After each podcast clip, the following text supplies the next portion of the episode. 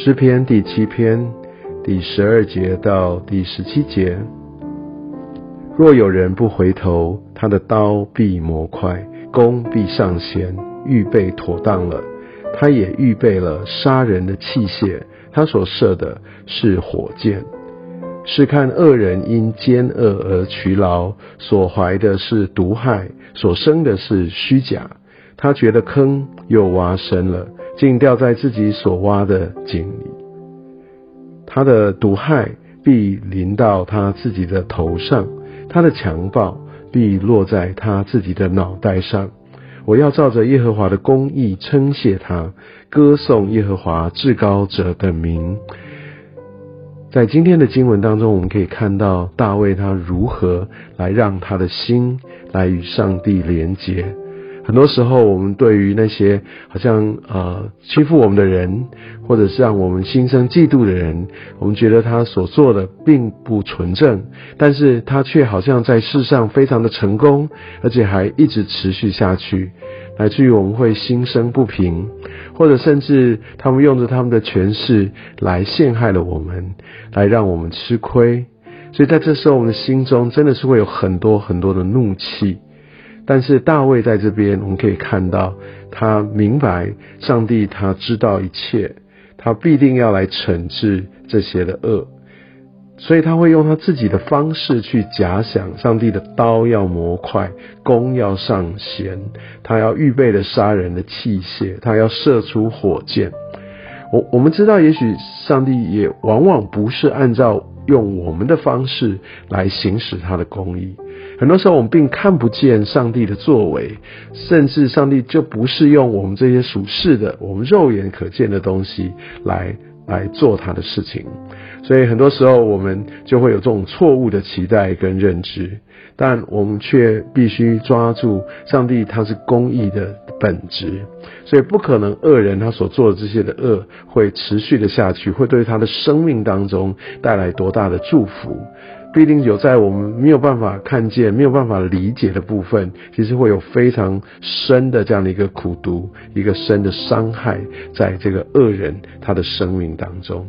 所以，我想我们要学习大卫。我们在这边，我们知道上帝必定要出手，但是呢，我们就只要就像第十七节所说的，我要照着耶和华的公义来称谢他，歌颂耶和华至高者的名。其他的真的就交给上帝了。在这个经文当中，其实也看到这些的恶人，他们会自食恶果的。就像十四节是看恶人因奸恶而劬劳，其实恶人也做得非常的努力，非常的卖力，因着这些的奸恶劬劳，他所怀的是毒害，所生的是虚假，他觉得坑又挖深了，就就自己掉在自己的陷阱里面。其实这就是恶人。我们可以看到很多好像属事上面成功的人，我们会看到，也许有一些的例子，他其实最后他所陷入的是一个好像无法自拔的一个愁苦里面。所以，我们必须明白，当我们要真正走入一个蒙福之道，我们必须要按照上帝的法则而行。但是，很多时候我们看到别人好像用属世的标准过得比我们好。原本我们要在神的保守当中，神的同在里面，享受那样的一个平安，享受从神而来的喜乐。但是我们却没有办法，因为我的眼目、我的心思一直是在那些感觉上过得比我来得好的人。而一直因为他们没有看到他们的报应，所以呢，我们就真的是心怀不平，甚至有很多的苦毒、嫉妒来产生。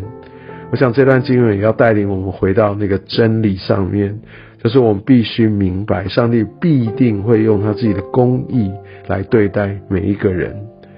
我们要得着的公义，是我们的因信称义的公义，不是我们自己那种其实蛮残破的公义。因为我们必须明白，我们真的还是罪人。我们用自己的道德观，用自己的一些的价值标准来评判这世界，谁是对，谁是错，谁是好，谁是不好，甚至会说的头头是道。但是真正的标准在于上帝。我们必须明白这个真理，这个真理要让我们谦卑来到上帝的面前。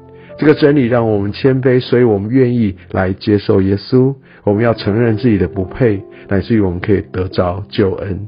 但因着信，我们可以得以被神算为义。这就是福音的本质。